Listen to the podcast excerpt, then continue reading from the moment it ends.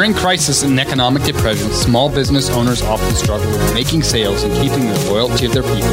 Because if you ain't selling, it's hard to pay the bills. On the Ethical Sales Podcast, you will learn new ways to selling ethically and communicating with your people to create more loyalty and getting out of the rut of stress and frustration. When there is plenty of sales, there should be plenty of profits to keep things flowing smoothly and everybody be happy, happy, happy. Today, we're going to talk about why salespeople get a bad rap. There's a stigma about salespeople that they think, well, I'm a sales guy. And instantly, like, there's a little bit of a wall that goes up, right? Why is that? Well, I think you're not normally scared of something or anything that you're skilled in or that you know, that you're familiar with.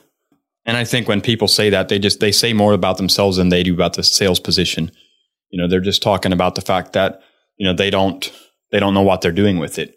Um, or they're an amateur. They don't know the process. They don't know the right way to do things. You know, it's kind of like you see somebody that, uh, you know, sees a, a deep hole of water, nice clear blue water. And uh, somebody looks at it and says, Oh, wow, that's kind of scary. Why do they say it's scary? Because they, they, can't, swim. swim. Yep. The person who can swim looks at that water and goes, Oh, wow. It looks mm, that looks inviting. That looks yep. like it could be so much fun to dive into because he can swim. And it's the same way in sales. What you understand and what you're skilled in is what you're comfortable with. Sales is really no difference. And so when somebody isn't comfortable with it, they just, they're just talking about themselves. They're just really saying, I don't really know what I'm doing.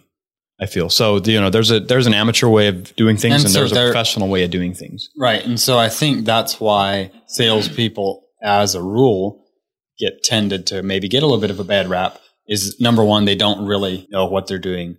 When you don't really know what you're doing, most people naturally are going to make everything about themselves. You know, they're going to talk about themselves, how good they are. And this kind of goes into the last episode that we covered. Really, these two can kind of be tied together. But they're going to talk about how good they are, how good their product is. They may even go into their family and tell them how many children they have and what their kids are good at and the sports their kids are good at. Because the people's favorite subject is what? Themselves. Themselves. I remember kind of dreading sales myself because that's how I did it.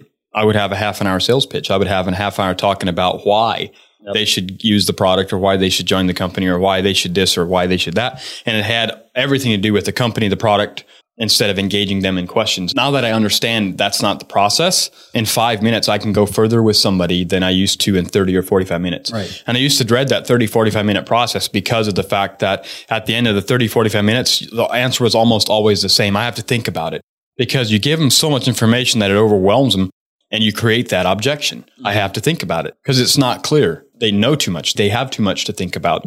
They didn't come to learn all that. They came to learn what can this do for me? They called you for a solution. Yeah. And now I understand it's very simple. Ask a few questions, find out where they're at in life, find out what they're looking for.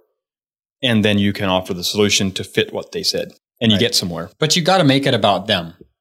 I mean, I know we're beating a drum, the same drum here. You have to make it about them. They want you to listen and ask questions. That's right. They want you to come in. They want you to provide a solution.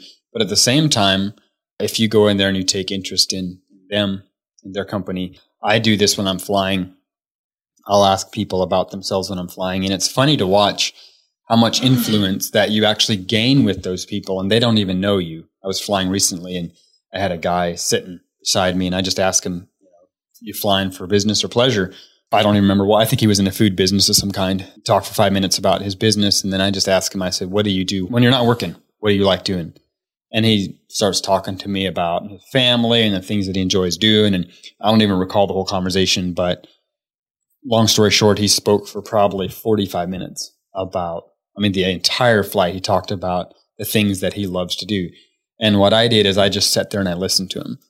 And I really badly wanted to tell him that I'm married I have four children. Here's a picture of my wife. She's beautiful. I got four beautiful kids. My kids love to do this. My oldest loves to golf. My second boy, he loves to fish. And here's fish he's caught. Like I normally, right? That's what we do. We pull our phones out and we show him our pictures. Look at this. Look at that. You know, guy pulls his phone out and says, look at the fish I caught. And we, we love to pull our phone out and say, Oh, look at this one. Cause it's a little bit bigger, maybe. You don't gain influence with anybody pulling your phone out and trying to trump what he's just done. You gain influence with people when you let them talk. when you listen to what they have to say. And after that flight, um, I, I, we exit the plane, we go down down to the luggage to baggage claim, and I forgot about the guy, but he didn't. He saw me, and he literally came out of his way, and he came over to me and he said, "Hey, it was nice flying with you today." I told him nothing about me. I could have been a serial killer. He didn't know anything about me, but he thought I'm a nice guy. That's because I listened to him. People forget what you say, but they don't forget How you made How you made them you feel. Made them feel. That's right. And if you show interest in them, it makes them feel So- like they're somebody that, they, that Yeah. you actually care about them. point today in, in this episode is really simple. You want to reverse what most people do. You want to reverse that. Most people are going to go in and they're going to talk about themselves. You just reverse that. Let your customer talk about himself.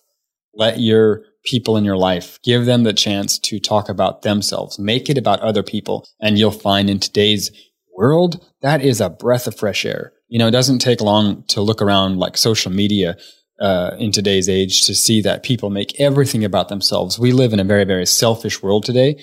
And if you want influence with the people in your lives, then reverse that. Make it about them.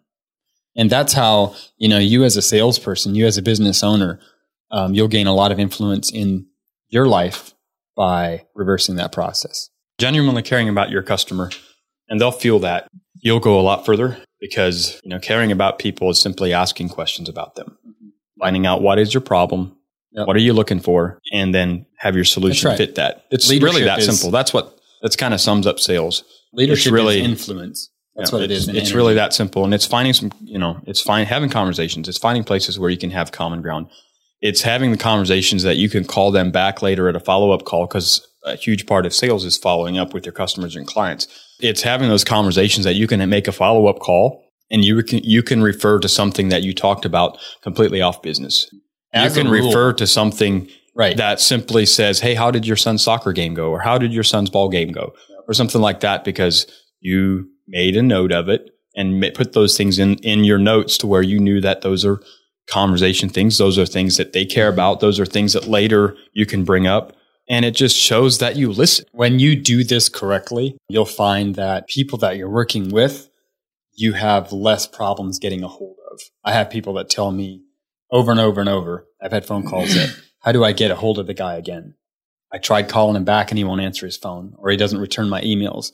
I'm just being honest. I rarely have that problem because I build the relationship with them and I make it about them. And when we leave each other, most of the time, my goal is that guy has more energy than when I met him. That's the goal. Yeah, And that's yeah. just all nonverbal stuff. When Right. he has more energy when we leave or when I when I get off the phone with him, next time he sees my phone call, he's going to want to pick it up. He doesn't maybe even know it, but his brain says, "Oh, I like the conversation with that guy because it he makes me feel good or he gives me something that I don't have right now." If you're having a hard time getting a hold of your people again, this is probably something you're lacking. Is that transfer of energy is not happening. Maybe you're an energy suck. Maybe you suck energy away. And then he's for sure not going to pick up your phone because non-verbally, like his brain's going to say, ah, don't pick up the phone because he doesn't, it's not that important. He doesn't make you feel better. And that's all nonverbal stuff. And that happens through the process of, you know, making it about him again. And the other thing about is, you. the other thing is, if you have this relationship with him, he knows you're you care about him, genuinely Mhm. care about him, and you've built that foundation. If you get the contract and you're doing work for him, and something doesn't go as planned, something doesn't doesn't go as as scheduled, or Right. something crazy happens, there's a lot more forgiveness there from him Right. just to say, "Hey, I trust you. Uh, You've Right. got this." Um, there's a lot less conversations Yep. that says my lawyer is going to be calling you because you've built the foundation. When you just go in and sell them on product, there's no relationship, there's nothing. When something goes wrong, heated words start to fly and people get upset and you Right. have to get third parties involved and try to straighten up the mess or you, you don't want to pay. When you're doing business with people, you should literally be doing business with them in a way that is the same as if you were doing business with your best friend. And those are the kind of relationships and conversations that you need to be having with them. The same conversations that you would be having with a friend of yours. You go over to their house and you show interest and you care and you talk about other things just as much as you talk about business. I had a guy call me a couple weeks ago and he was all nervous about a big call he had to go make and he was just new getting into business. And I said, just treat, treat him like it's, it's your favorite uncle. Go in, act like this guy's your favorite uncle. And afterwards he calls me back and he said, solid advice. He said, we struck up some good conversations. I think we had a great meeting. Um, and it was a lot easier than I thought it would be. And that's how it is. I mean, if you go in with this kind of mindset, you know, you just make conversation and you're comfortable in your skin and hey, it flows. It's fine. It goes good. And he feels good about it. You feel good about it. There's that friend to friend connection and trust comes with that. As long as you provide a solution for his problem, probably going to get the job. Not that complicated. So to wrap it up, when somebody says, you know, salespeople are you know, get a bad rap or I don't do sales or I don't like sales or, or this or that, or maybe you have a problem hiring salespeople because, you know, you get that objection a lot. It's just important that you help them understand it's not sales that you don't like. It's your ability to do sales that you don't like. And let's just work on that. Let's change that. The sales industry has made more people wealthy than any other industry out there. Even for people who aren't making a living selling, you're selling every day in your daily life to your kids, to your wife, to the people around you. You have ideas, you have things that, that you're selling people on all the time, whether you know it or not. So every day is sales. And when you learn to do it right, even in the uh, aspects you're not getting paid for, when you learn the right process, you'll be a lot less frustrated and people will actually tend to listen to you a lot more and you'll be respected for it. 100%. Thanks again for listening to Ethical Sales Podcast with the Raver Twins. Could you do us a huge favor? We're giving away over $1,000 in prizes during the podcast launch. Simply go to ethicalsales.com, then leave us a review and a rating on Apple Podcasts. Just go to ethicalsales.com. Again, thanks for listening and see you on the next episode.